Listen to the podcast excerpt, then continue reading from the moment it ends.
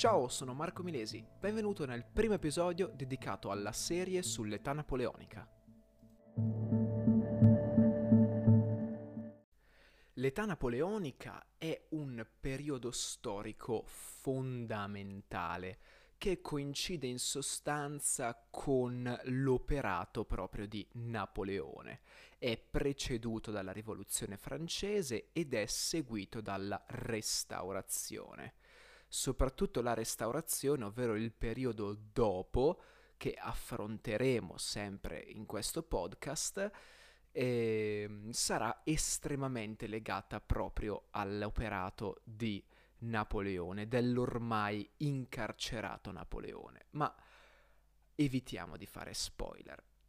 La Francia si trova nel 1799 in una condizione abbastanza complicata la rivoluzione, diciamo, era quasi terminata, c'era ancora grande instabilità e eh, in generale una forte tensione che spesso eh, sfociava in guerre, moti, sommosse, rivolte e così via. Di conseguenza vi era un'esigenza di stabilità e ordine sociale. A questo punto l'unica istituzione in grado davvero di poter acquisire il potere, l'unica istituzione in grado di eh, appunto prendere in mano il paese e far rispettare le leggi è l'esercito. E chi, secondo voi, tra tutti quanti i generali, in appena cinque anni passò da semplice generale a imperatore? Proprio Napoleone. Infatti nel 1799 si fa nominare, anzi si autonomina primo console, nel 1802 console a vita e nel 1804 diverrà imperatore. Vediamo di inquadrare un secondo la figura di Napoleone. Lui come ideale prende quello del despota illuminato. L'abbiamo visto eh, durante l'illuminismo, se volete ripassare riascoltatevi l'episodio. Eh, il despota illuminato era quel sovrano che seguiva così la logica del tutto per il popolo ma nulla attraverso il popolo. Cioè io sovrano prendo le decisioni in modo completamente autonomo senza interpellare il popolo, però al fine di migliorare la condizione del popolo di aiutare il popolo. Ecco, questo è il concetto di despota illuminato. Si serve quindi della propria autorità per riformare lo Stato e vedremo che lo modernizzerà alla volta della centralizzazione del potere. Napoleone sceglie i suoi collaboratori attraverso il principio dell'amalgama. Ripeto, principio dell'amalgama, ovvero un principio secondo cui eh, il merito e la fiducia erano gli unici due criteri di scelta. Napoleone si, disinter- si disinteressava completamente della, dello schieramento politico antecedente di quella determinata persona. L'importante è che fosse capace, prima di tutto, e anche fedele. Starete pensando come fa il popolo a concedergli la nomina e non l'elezione? Beh, semplicemente a nome, in nome, nel nome ecco, dell'efficienza. Napoleone dice, guardate, potremmo fare un'elezione per ogni singolo eh, console, potremmo fare un'elezione per ogni singolo magistrato, per ogni singolo membro del consiglio, eh, per ogni singolo senatore e così via. Però questo richiederebbe tantissimo tempo e costi altissimi. Facciamo così. Li scelgo io secondo questi due criteri, che secondo me sono i migliori, e così rendiamo tutto quanto il processo molto più rapido. Al popolo questa cosa va bene. Napoleone è abilissimo nel capire le esigenze della popolazione, anche se in realtà le esigenze dei francesi della pace non la capirà mai, ma d'altronde Napoleone era un generale, si era costruito a tutti gli effetti con le armi e quindi la sua natura era proprio quella della guerra. Comunque, nella prospettiva in generale della pacificazione nazionale, che era uno dei suoi obiettivi primari, compie due azioni principali. La prima è quella di concedere delle sanatorie fiscali alla Vandea e alla Bretagna, come sorta di eh, incentivo, insomma, al rimettersi a posto e al magari cambiare la luce eh, sotto cui veniva visto lo Stato eh, e il potere nazionale, ecco, ehm, da queste due regioni della Francia. Come seconda azione favorisce il ritorno in patria di tutti gli emigrati, circa 140.000 individui tra i nobili, il clero refrattario, ricordiamoci, l'abbiamo visto durante la rivoluzione, il clero refrattario era quell'insieme di uomini di chiesa che si rifiutarono di applicare, di sottostare insomma al, eh, alla costituzione civile del clero. C'erano anche borghesi, contadini, insomma emigrati per via delle condizioni sociopolitiche poco stabili. Favorisce il ritorno ad una sola condizione, che rinunciassero a rivendicare tutti quanti i beni, tutte le proprietà eh, confiscati durante la rivoluzione. Vedremo anche qui con il concordato della Chiesa, anche la Chiesa eh, rinuncerà proprio a richiedere, a rivendicare i beni confiscati. La prima cosa che fa Napoleone è approvare la Costituzione, anzi elaborare proprio la Costituzione dell'anno ottavo, che di fatto venne approvata nel 1799, ma eh, entrò in vigore ben prima di essere approvata.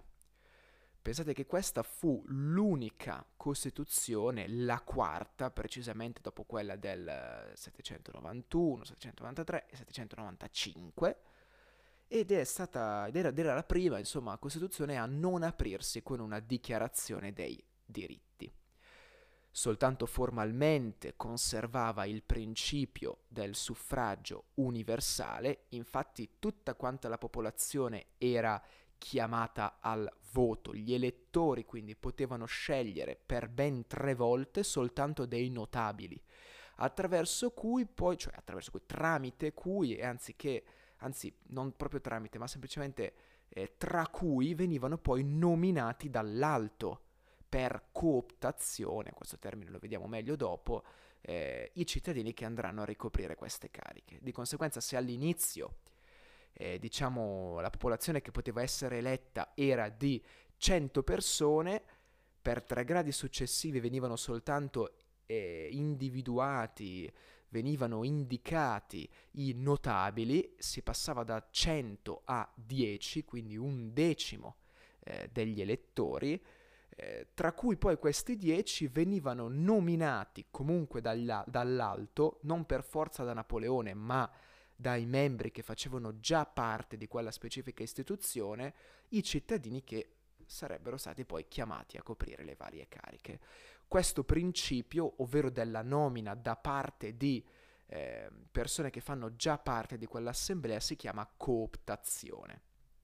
Comunque in questa Costituzione vengono nominati i primi tre consoli, ovvero Cambacérès, Napoleone e Lebrun, che rappresentavano il potere esecutivo. La durata della carica in teoria doveva essere di dieci anni e il Senato si sarebbe incaricato ecco, della, dell'elezione dei successivi. Al primo console cioè Napoleone, è affidata la nomina di fatto dei ministri, dei magistrati e del Consiglio di Stato, originariamente composto da 30 membri. Il Consiglio di Stato elaborava le leggi, le passava al Tribunato che le discuteva e infine il corpo legislativo decideva se approvarla, approvarle, anzi, o respingerle. La scelta dei deputati di queste due assemblee legislative, ovvero il Tribunato e il Corpo legislativo, spettava ai membri del Senato, che erano eletti, come vi ho detto prima, secondo il principio della cooptazione. Quindi eh, l'associazione di un nuovo membro ad un'assemblea da parte dei membri già in carica.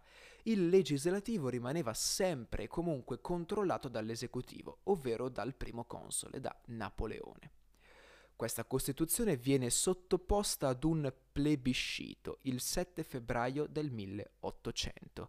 Di conseguenza, prima ancora che questo plebiscito fosse stato confermato e i risultati fossero stati pubblicati, era già in vigore la Costituzione. Infatti quando i risultati vengono pubblicati del plebiscito siamo al 7 febbraio del 1800, mentre la Costituzione sappiamo entrare in vigore il 25 dicembre del 1799, quindi circa due mesi prima, ecco un po' meno in realtà. Ecco, il plebiscito. Il plebiscito deriva dal romano plebs scitum, ovvero ordinanza del popolo, una norma votata proprio dalla plebe su proposta dei tribuni. Al giorno d'oggi il plebiscito ha assunto, proprio a partire dalla Rivoluzione francese, un significato un po' negativo, ben distante dalla traduzione più immediata che abbiamo al giorno d'oggi, ovvero di referendum, in quanto genericamente il plebiscito veniva utilizzato per dare, per conferire parvenza di legalità ad un fatto compiuto quindi vi era un consenso acritiche, a, acritico scusate, e genericamente unanime. Non vi era la possibilità di dissenso. Si poteva dire sì, sono d'accordo, oppure un'altra cosa che di fatto andava comunque nella stessa direzione. Oppure semplicemente potevi dire non ero interessato.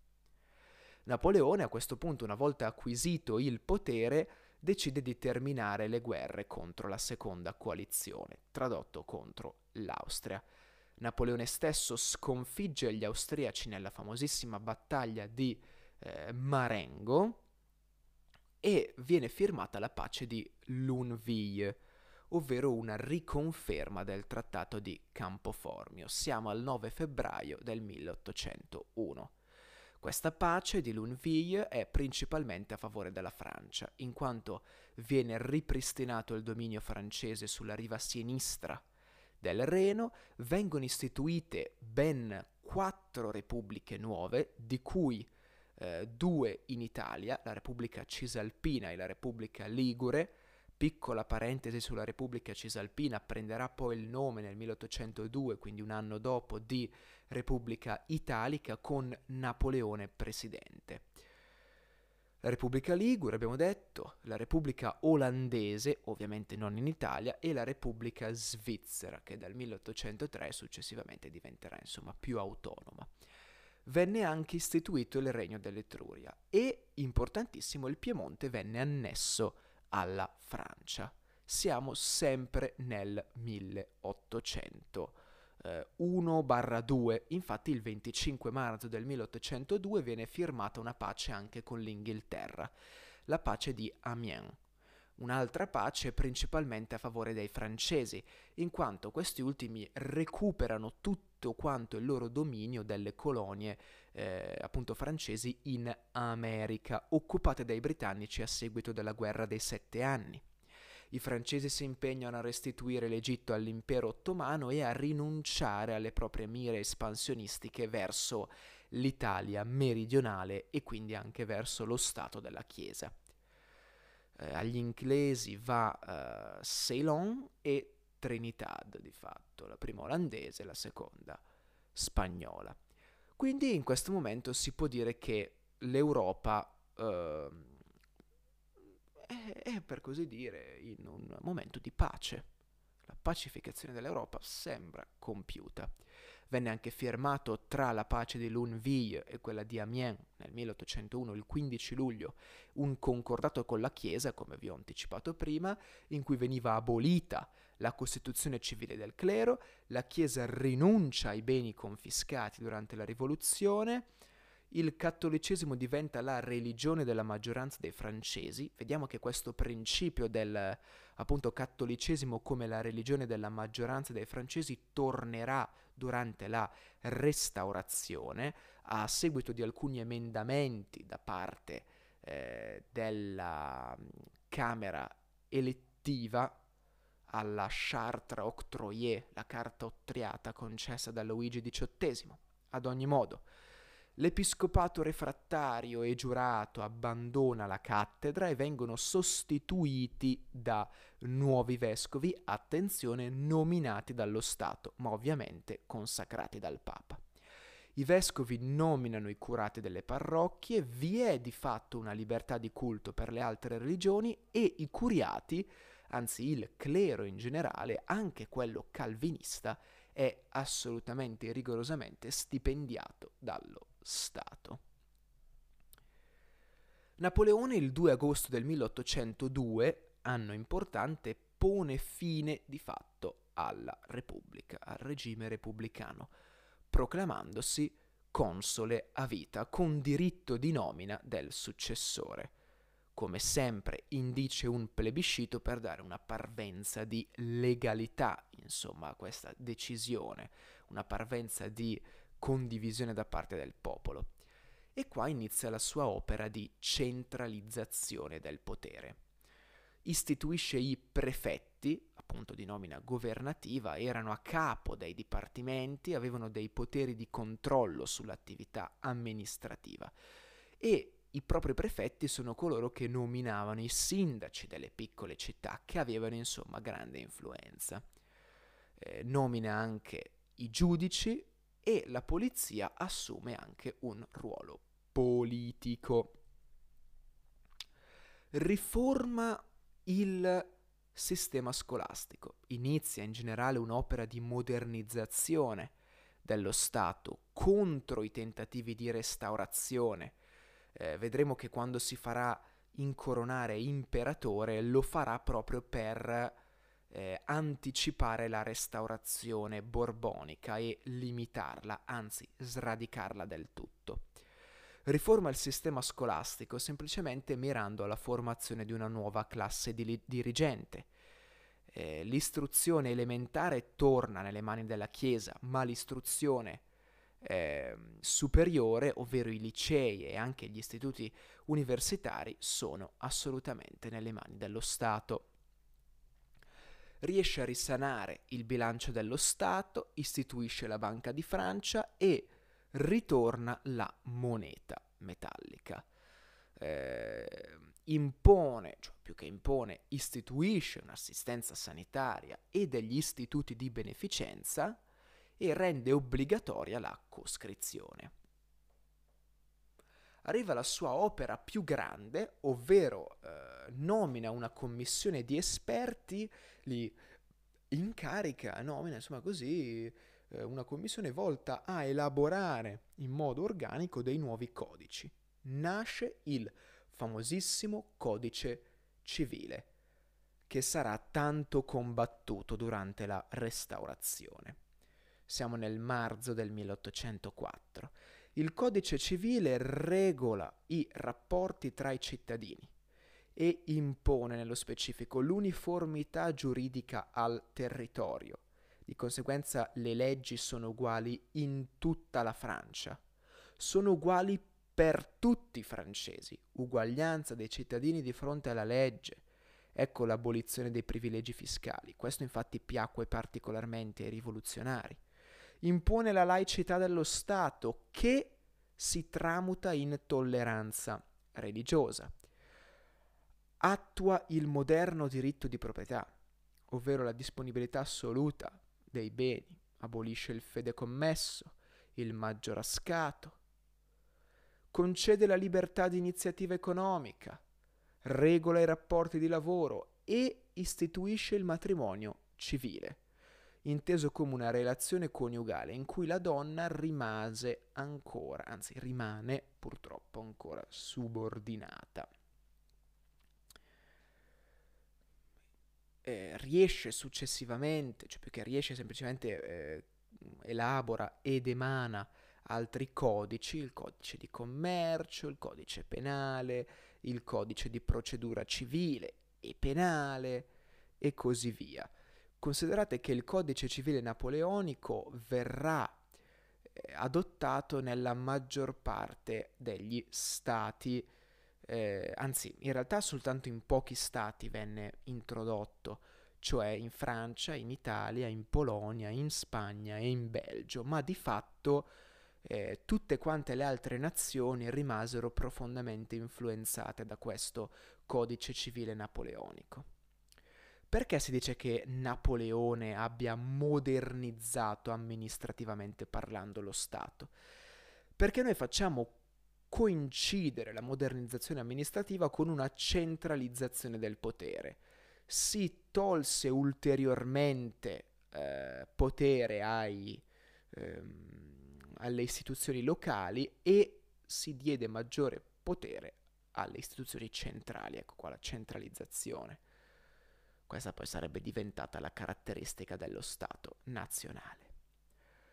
Formula una nuova Costituzione, Napoleone fa approvare a seguito di una sventata congiura realista la Costituzione dell'anno XII, il 18 maggio del 1804 e si fa proclamare ufficialmente imperatore dei francesi per richiamare il legame diretto col popolo e l'eredità della rivoluzione. Come al solito, indice un plebiscito con appena poco più di 2600 voti contrari per cercare di dare sempre una parvenza di legalità al fatto.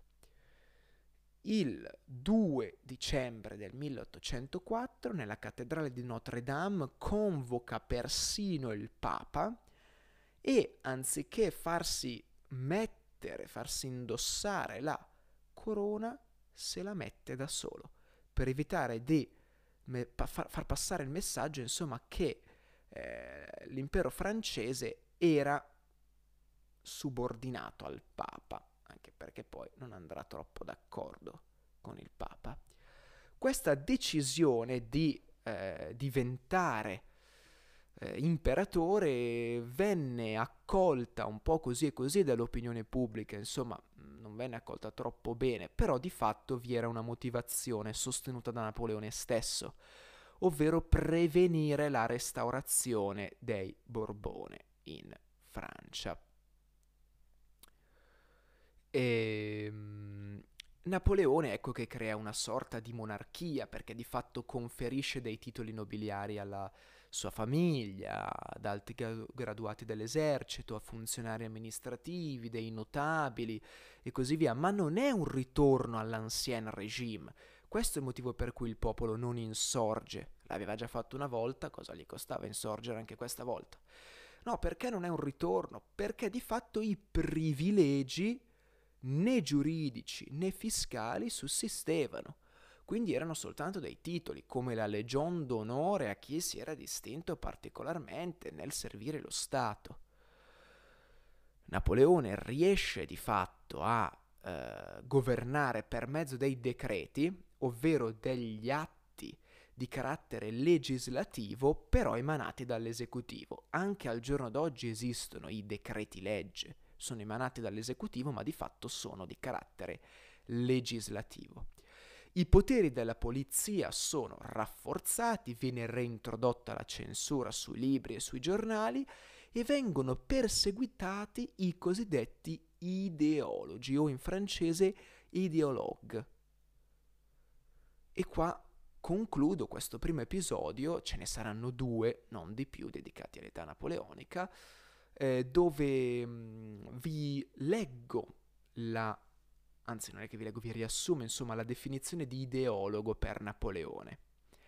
E dice, queste sono le parole di Napoleone, dice, loro sono 12 o 15 e si credono un partito, sono tutti i giorni, sono sempre eh, intenti a combattere l'autorità esistente. Questa è l'ideologia, una sorta di... Eh, cioè fondata su una eh, tenebrosa metafisica che cerca eh, di in qualche modo sovvertire le cause primarie per cercare di portare a tutti i costi delle argomentazioni a favore dell'ideologia, dell'idea quindi proprio sostenuta. Insomma, gli ideologi chi erano? Per Napoleone. Erano coloro che cercavano di truffare, possiamo un po' così dire, il pensiero e far sì che la gente potesse pensare di fatto una cosa anche se palesemente era il contrario. Questo era l'ideologo, colui che sosteneva a priori la propria idea, anche con argomentazioni inventate. Ci vediamo nel prossimo episodio in cui parliamo eh, della parte decisamente più militare di tutte quante le azioni appunto militari eh, di Napoleone. Grazie mille per avermi ascoltato e ci vediamo nel prossimo episodio. Ciao!